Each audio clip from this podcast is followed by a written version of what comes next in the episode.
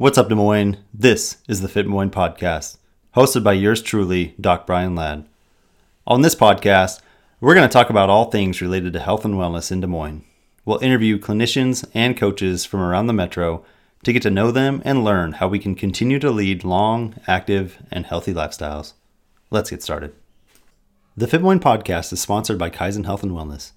At Kaizen, we help active people in the Des Moines area get out of pain, become injury free, and back to the sports and activities they love. We do this by working on four different areas that is, movement, nutrition, sleep, and stress management.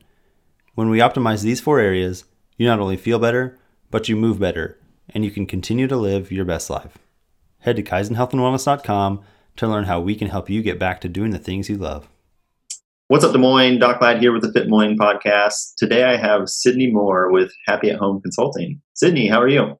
I'm good. How are you? I'm doing well. Thank you so much for taking time out of your day to be here. Yeah, no problem. Yeah, so let's go ahead and get started. Um, why don't you tell us a little bit about yourself and what's your, your background and what you're doing now?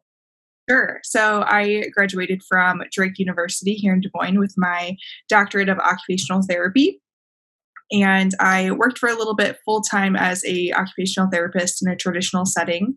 And I realized that there was kind of this area that wasn't being um, serviced at what there was just this gap in care um, for older adults. So then i i founded happy at home consulting in hopes to um, kind of bridge the gap and provide services to older adults in their homes. Okay so now does your does the consulting business uh, itself provide those services or do you just work with other uh, groups to provide services for older adults so, a little bit of both. Um, I kind of have my business set up in two different tracks. So, one of those being our own services and um, providing Medicare Part B services. So, we do bill through Medicare. And then the other is more of that consultation, just being um, someone that organizations can call if they would like any sort of OT opinion. Um, I do some subcontracting and, um, yeah, just kind of help connect community members. Gotcha. When did this get started? I just started this organization in March of 2020. Oh, wow. yeah, yeah, quite the time to start a business. But uh, this was an idea back when I was in grad school, so back in December of 2018. And I really, it crossed my mind, and I was like, nope, I'm not graduated. I can't do it. Starting a business is really hard, yeah. and I'm not going to do it. And I think it was just working in a traditional setting and realizing what a gap there was to fill. And I was like, oh, I can do this.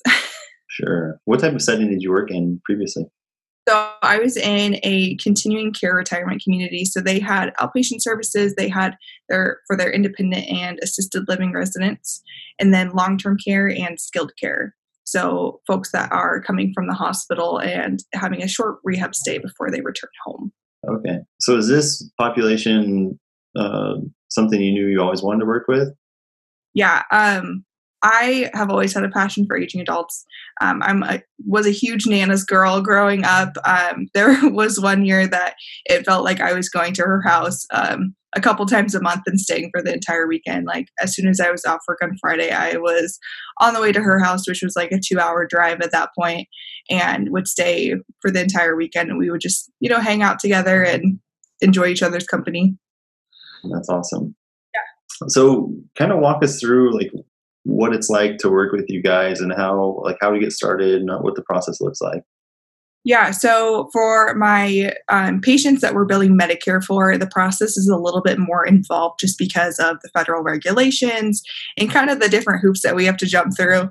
Um, so, the kind of the first step is getting a referral from your physician, and most physicians that I've worked with are really happy to have um, additional services for their patients. So it's really not um, a, a big deal to get started. They just need some order that says OT to eval and treat. Um, and then from there, I set up an appointment with them for the evaluation. I walk through several different pieces um, the home environment, physical capabilities, cognitive case- capabilities, and psychosocial components. Um, OT has a, some pretty deep roots in mental health and just um, the idea that when we are participating in our preferred activities, the things that we want to do, we are happier, which no duh. yeah. uh, everybody wants to wants to be able to do what they want to do, right?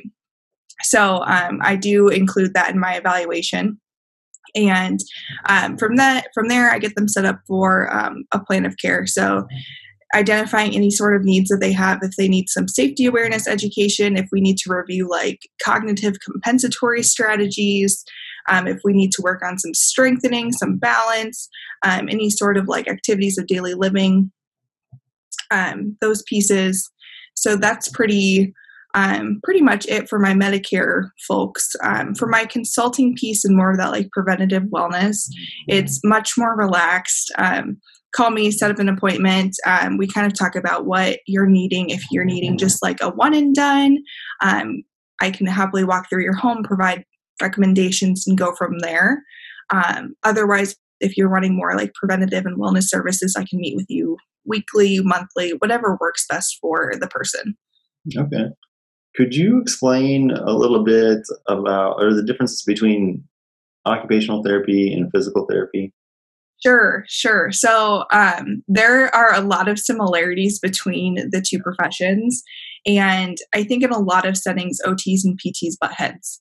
And I'm not sure why that is because we both have a place. And um, I really rely on my PT colleagues a lot, especially when it comes to overall strengthening and balance and the really um, musculoskeletal pieces of um, a person. Yeah.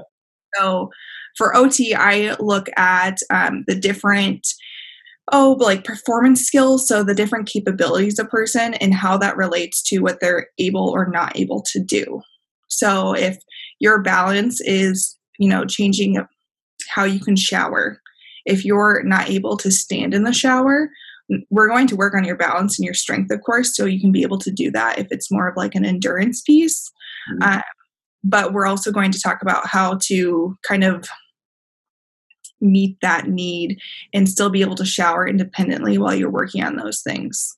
So, whether it's like adding some grab bars or adding a shower chair, um, making it so you can still safely and independently complete the task, but also working on what's um, preventing you from completing the task.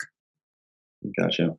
Yeah, I've uh, so I've been a physical therapist for six years now, and before I owned my own business, um, worked in it was an outpatient clinic, but there were both places they were inside of a hospital. And uh, just getting referrals from the physicians, it was always funny because usually it's like PT and OT. Like they don't really know. it's like one of you will take care of it. Like we're just gonna put them both on there, and someone will someone will fix this person. It's completely fine. Um, I actually prefer when I have PT and OT, and I feel like it kind of completes the circle of care. Um, it just helps to have both sets of eyes because we both think of different things most of the time, yeah. uh, especially for aging adults who have generally a little bit more complex case and more things going on than just one. Sure. Yeah. Yeah. It, yeah. It's super. It can be very helpful to have a, a different set of eyes, a, just a different perspective on it, and like, like you touched on earlier too. Like, I actually didn't realize until past couple years that OT had that uh, mental health side to it like that.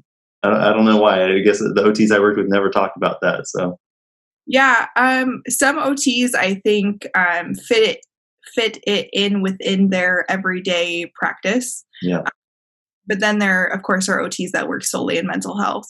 Yeah. Um, if you're talking about like inpatient mental health, there are OTs that are generally um, working with that patient population too. Um, as far as aging adults, we're seeing more of a mental health component, especially with quarantine. Oh, sure. As we're seeing that decreased social participation, decreased um, initiation, and kind of drive to participate in activities because what's the purpose, right? Yeah. Yeah. Um, we're seeing a lot of depression and anxiety regarding the quarantine and just when's it going to end? Right. How is the rest of my life going to look? Um, that was probably one of the most challenging phrases I had to um, hear from one of my clients who he was in his like mid 90s and he's like, well, I mean, I'm not going to be around forever. So is the rest of my life going to be spent in quarantine? Yeah. Is it always going to be this way? Um, so as far as like the psychosocial pieces, um, we're working not only on validating those thoughts and saying, well, that's like an actual concern, but also what are we going to do about it? Can we work on calling your family more often? You have an iPhone. Do you know how to FaceTime? Um, when I when he showed me his phone, it wasn't even working. Um, yeah, I know. Oh no, because that's just like such a big component to being able to contact your family. Uh, and it was it just required like a reset, like something super easy, but there wasn't anyone else there to do that for him. Sure. So um, OT can seem very basic in some of those mental health pieces, but it's so important at the same time. Yeah, absolutely, I agree. Um, now, are you are all of your services in person, or do you do any like telehealth services or anything like that? Yeah, so I do both. Um, in the Des Moines area, I definitely prefer my services to be in person if possible, um, because it is pretty easy for me to travel places. But if we're talking like more rural parts of Iowa where um, you know the telehealth is a better option if people don't want extra people in their home um, during covid of course i'm happy to do telehealth um, my electronic medical record system actually has a telehealth platform built in so um, as far as getting people up and running it's a quick link it's hipaa compliant all that good stuff um, the tricky part is just the federal regulations and if medicare will continue to pay for telehealth or not that's up in the air. Right. Yeah. So we've talked about PT and OT. Uh, what other services do you guys work with? Um, I work really closely with case managers. Um, so it's usually social workers that are working with um, clients who maybe don't have family locally or have family that aren't um, very knowledgeable about like the medical aspect of things as far as care planning. Um, I work really closely with them as far as getting set getting people set up for success in their home um, because being placed in a nursing home is was already a fear really before covid. A lot of people have adverse feelings toward nursing homes and long-term care settings.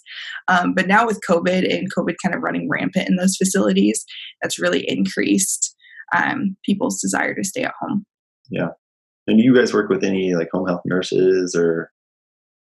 Um, yes and no. So we're a little bit different from home health. So home health, of course, is billed under Medicare Part A. So you do have to be homebound. So that means that you can only go out for like doctor's appointments, hair appointments, and church. and then we're billing Medicare Part B. So it's essentially the same billing as an outpatient clinic. So if you were to go out into a clinic in the community, but I'm just coming to their home instead. Um, so, so we can't bill both Medicare parts at the same time. So I don't have a lot of overlap with those nursing staff from home health. Okay. But I do work pretty closely with like private caregivers and if they're hired through like Home Instead or Senior Helpers or whatever company they're using. Gotcha. Okay, that makes sense. Yeah. There's a lot that goes into that Medicare world. so much. There's so much. Yeah. Yeah. Definitely a learning curve. Oh, I'm sure. Do you do all that, all the billing yourself then? Um, yes and no. So I do have a clearinghouse and people who send it to um, Medicare for me who kind of double. Yeah, yeah I, I mean, if I were if I were going to bill, I, I, would do the same thing. There's just so many ins, and, especially with Medicare, uh, and it's changing. There's so many ins and outs of it that it can be really confusing. So. Yes, yes, exactly. So it's nice to have someone to double check and make sure everything's yeah. good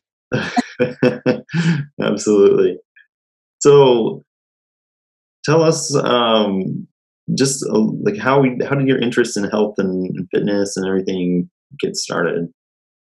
Um, I think that it really started when I started volunteering with an individual when I was an undergrad. Um, he had paraplegia, so he was wheelchair bound. Um, and he really had this desire to stay well and stay active. Um, and I think that's probably why I went more of the OT route, is because it was participating in all of the preferred activities that he wanted to do and um, building up his capabilities to be able to do those things. Um, so I ended up changing my major like my first year in school from biology to kinesiology with a emphasis on community and public health. And from there, I just really fell in love with the field. I mean, there's just so much to do in public health and so many different areas that people um, can improve their health and wellness. Mm-hmm. Uh, not just fitness for me. It's not just nutrition. It's the mental health component. It's the um, financial component. Financial well being is a huge piece too. The work life balance component. There's just a lot to look at and help people to, um, you know, be more well. Yeah. Yeah, yeah. absolutely. Um, who would you say are some of your big influencers? Um, as far as like professional or personal? Both. Both. Okay. So, um, you know, the reason I started all of this is mostly for my nana. Um, she had some significant diagnoses come up later in her life. Um, she did end up being hospitalized, going through like the home health system, and um, was doing okay, but there was definitely some like cognitive pieces there, and um, just some overall well-being issues going on. Um, so we really struggled with that. I wasn't quite old enough to be able to really participate, but uh, in her care. But I definitely worked with my dad and then his twin sisters to um, provide insight as I was going through OT school. So um, one of the big things is that when she was receiving home health, she had such a decline in mental health because she would go out to the senior site and play cards and eat lunch every day, Monday through Friday, with her friends. Yeah. when you add in that home health piece, they can't go places. They are they can't receive services and go places at the same time. So she was no longer able to do that. And being um, independent, she didn't live with anyone. It was just her. Um, all of her kids lived two hours away, if not a few more minutes. Um, you know, it's just it takes such a toll on disrupting your daily routines, yeah. and that's really saw that need for services yeah. is to be able to provide people the services that they need without disrupting their lives right? Yeah. And, um, when i was younger when i was in high school actually i had a, like a week off of spring break or something and i had called her on a thursday and i was like hey can i like come down and stay with you this weekend?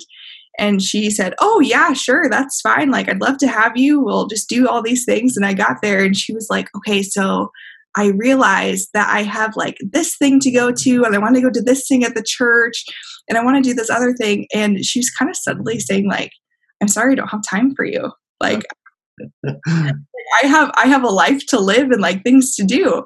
And I said, That's fine. I mean, I'll go and like I called the hospital. I was like, Hey, can I do some shadowing? Yeah. like, I need these hours. Can I um, work with you guys? And I did. So that was um, just like a really good reminder that you know older adults do have lives they do have things going on they have um, you know preferred activities and that's mostly the reason for happy at home is just to help people continue to do what they love. Yeah. right. In a safe and independent manner. For sure. Yeah no that's a that's a great story. Um i mean I, just like just like you talked about i think we're learning with quarantine and the whole pandemic itself, but that social aspect of just everyday life is super important, and uh, you know something we're not getting as much of nowadays. I mean, things are opening up a little bit now in Iowa, um, but we even saw that like just walking around. You know, there's tons of people out walking around, and we go around the neighborhoods, and there's people that are sitting out in their driveways and everyone wanted to talk and it was kind of funny because there's people we've never seen before and all suddenly they're sitting out on their in the driveway in their uh, chairs and everyone's super happy. Do you know why or do you have any insight on why medicare requires that homebound status? And why i mean obviously the mental health component is a huge part of it so why don't they open it up so people can go other places but still receive that care um, I don't know exactly why. I guess my insight would be that when you're receiving home health, they're wanting to pay for a skilled service because you are medically in need of that service, right? Um, so most of the time, people that are receiving home health are recently discharged from the hospital or skilled care, um, and they truly believe that when you are receiving home health, it's because you can't go anywhere. Yeah. Or if you um, are capable of going anywhere, why wouldn't you just go to outpatient? Because I'm assuming that with the addition of services, because home health is usually nursing, bath aid, OT, PT, speech if they need it. Um, so there, there's a lot of professions involved, and I'm sure that comes with a hefty price tag. Yeah, so sure. drive to an outpatient clinic or um, go elsewhere to for services, they see that as maybe like a cost saving. Yeah. Yeah, I mean, I, I, can definitely see that, and uh, for sure it could get super expensive. But it just seems like there's a gap with the like mental health side of it. Yes, I would completely agree with that. yeah. Okay. Let's uh let's move on here. So how do you stay healthy? Uh, what's your training program look like? Um, nutrition, just things like that. Yeah. Um, so as far as like training, nutrition, all that jazz, definitely something I'm working on personally too. Um, has been completely impacted by quarantine. Um, we do have a gym membership. We were going very consistently. It was so good, and then um, obviously with COVID, that's not a possibility. And even though you know the gym is open, I just don't quite feel comfortable putting myself in situations that could um, improve my risk to be infect- infected. Well, especially when you're going into people's homes who could be compromised, and you know. And I still do go into like assisted living communities and um, more of that like senior living communities for um, work as well. So yeah. I I would hate for something like that to happen. Yeah. Uh, so as far as you know, being home and um, trying to stay well, it's been quite the adventure. yeah. My fiance is maybe a little sad that I'm an OT and I can kind of um, oh like d- not design workouts, but kind of say, okay, we're going to do this, and then we're going to do this, and then we're going to. and it doesn't take a lot of planning. It's just kind of a um, spontaneous, like, oh, we're going to go do a driveway workout now. Yeah. And um, yeah, there were several times that he was like, it's two days later, and I'm still so sore. So that's kind of what our routine looks like. We do have dogs, so if we can um, walk them, get them to the dog park, walk around, and socially distance that way, that's awesome too. Um, unfortunately, one of our dogs has severe arthritis, so he's not a, quite a dog park candidate anymore. Uh, yeah. What kind of dogs do you have? Um, so we have four dogs. two of us, yes. So we have two French bulldogs and a Boston Terrier, and mutt, a large mutt, and that's arthritis. I think he's nine now. Um, so he has some d- different things going on, but it's okay. His OT has got it. now, um, a little bit off topic. Are so you have your doctorate degree? Um, are all OT programs at that doctorate level now? No, um, when I was in school, they were kind of heading that way. I think Creighton was like the first school to actually officially do it. Um, I haven't paid attention to it though. Yeah, so it's a little bit of a mixed bag still. Um, we haven't fully transitioned to the doctorate. Um, as far as the programs go, there are far more doctorate programs now than there were. Yeah. Um, that's just from the um, standards and accreditation. They were really looking at the doctorate closely. Sure. And also looking at um, occupational therapy assistants and increasing their education requirements. Yeah. Unfortunately, in Iowa, that would really change our access to um, occupational therapy practitioners because all of the OTA, those OT assistant programs are in community colleges. I think like three out of four are. Um, so they really help to cover those rural areas. Sorry, my dog is snoring. I hope that doesn't um, record very loudly. But anyway, so um, they really help to cover those more rural areas of Iowa. Yeah. So if change those all to a four year degree, um, that would, I think, really impact how many OTAs we had. Sure. Uh, but then, as far as like the master's and doctorate, so master's is still considered the entry level um, that is accepted, but there are a lot of doctoral doctoral programs.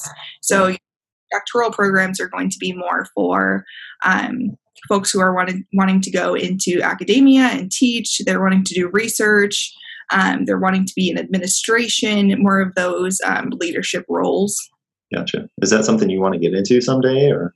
Um, yeah, so I did. I am on um, faculty at Indian Hills, which is an OTA program. Cool. So I um, do adjunct there, and I helped out with some of their student rotations over the summer and taught a class there the summer. Yeah. Uh, otherwise, I'm just kind of there to help as needed. Yeah. Yeah, and then as far as like administration goes and um, research, I love both of those pieces. I'm not sure if I could do them full time though. Um, but I think that's also why this like um, owning my own business is working out well is because I can factor all of those into what I do every day anyway. Yeah, it gives you that flexibility, right? You kind of pick and choose your schedule and do what you truly like to do. Yeah, so I can collect data and I can put together research and really show the benefits of what I'm doing, um, and then also like get my feet wet in all the admin stuff. yeah, for sure. Your regulations. yeah. Let's go to some Spitfire questions. So, what are you best at, and then what do you struggle with? Ooh, um, I think I'm best at meeting people where they are and seeing the potential. Okay. I really like getting to know people. I like getting to know like what makes their wheels turn, what they really enjoy doing, yeah. and um, kind of taking that a step further and finding out like, well, what could make that better? Like, what could make you more involved in that? That would be so awesome. Yeah. And I really love coming up with new ideas and um, kind of taking people to the next level. I guess. Um, the caveat with that is sometimes they get too excited and um, and maybe push people to where they don't want to go, they don't want to get that involved, yeah. or too overwhelming for them. Uh, I have several people on my list to um, bother about making websites and getting their own blogs going and all that jazz too. So, yeah. uh, you know, it's just one of those things that I'm really excited about this idea. I really want you to get on board too, but ultimately, like not everyone has like the time or the energy to do that. right. So pusher. You push them out of their comfort zones. Yeah. Sure. That's a good thing. That's not a bad thing. Uh, so, what what would you say is the number one thing that people should do to maintain their health and fitness? Um, so, I am a huge proponent of addressing the environment. Obviously, as an OT, I really like looking at the home and how your home is either supporting or hindering your work function and your safety in the home. So, looking at some of those fall risks do you have throw rugs down? Are they secured? Could they be removed? Do you have grab bars? Do we have seating that is what I call the just right height? So, is it easy to get on and off of? Yeah. Um, the toilet, the recliner, the couch, wherever you're sitting. Um, does it have sturdy armrests? Is it mobile? It does it swivel? Those are huge fall risks.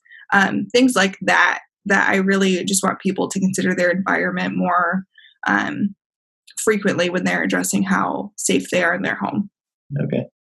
Are there any books that you're reading right now, or do you have any book recommendations for people? Oh gosh, I have a whole slew of books, but I will tell you, I'm not good at reading and attending just to one. as far as my book selection right now, um, I have a lot of business books because, of course, I'm not trained in business. Um, so I'm really working on educating myself as I continue to um, work on my business. The one I just finished was E Myth which is a really great read for any entrepreneur. Yeah, and, yeah, yeah, and just talking about kind of getting your bases bases covered right from the get go. Um, that's a really good read. And then I have a couple others that are in the stack. I did um, download this wonderful app. It's called Hoopla. Oh, H O P L A, and um, that's a really great resource for people who are wanting ebooks. You hook it up with your library, and you can download so many free ebooks a month. Yeah, yeah, we live in Grimes. And I think uh, I think the Grimes Library uses that as well. Yeah, yeah. So that's a really great resource because I think that was one of the things that I struggled with was I don't want to buy books, especially if I don't commit to reading them. Yeah. And, and getting to the library, and most libraries are closed right now. yeah. Do you prefer hard copy versus the audiobooks or um, I think I really prefer the ebook format. I like being able to like adjust the lighting and the backlighting and oh, all. Sure. Um, and then I don't have books piled up everywhere either because we live in a very small rental house, so um, yeah. just very limited. yeah. Do you? What do you use? Do you use like a Kindle or iPad or? Yeah, I use an iPad. Gotcha. Yeah.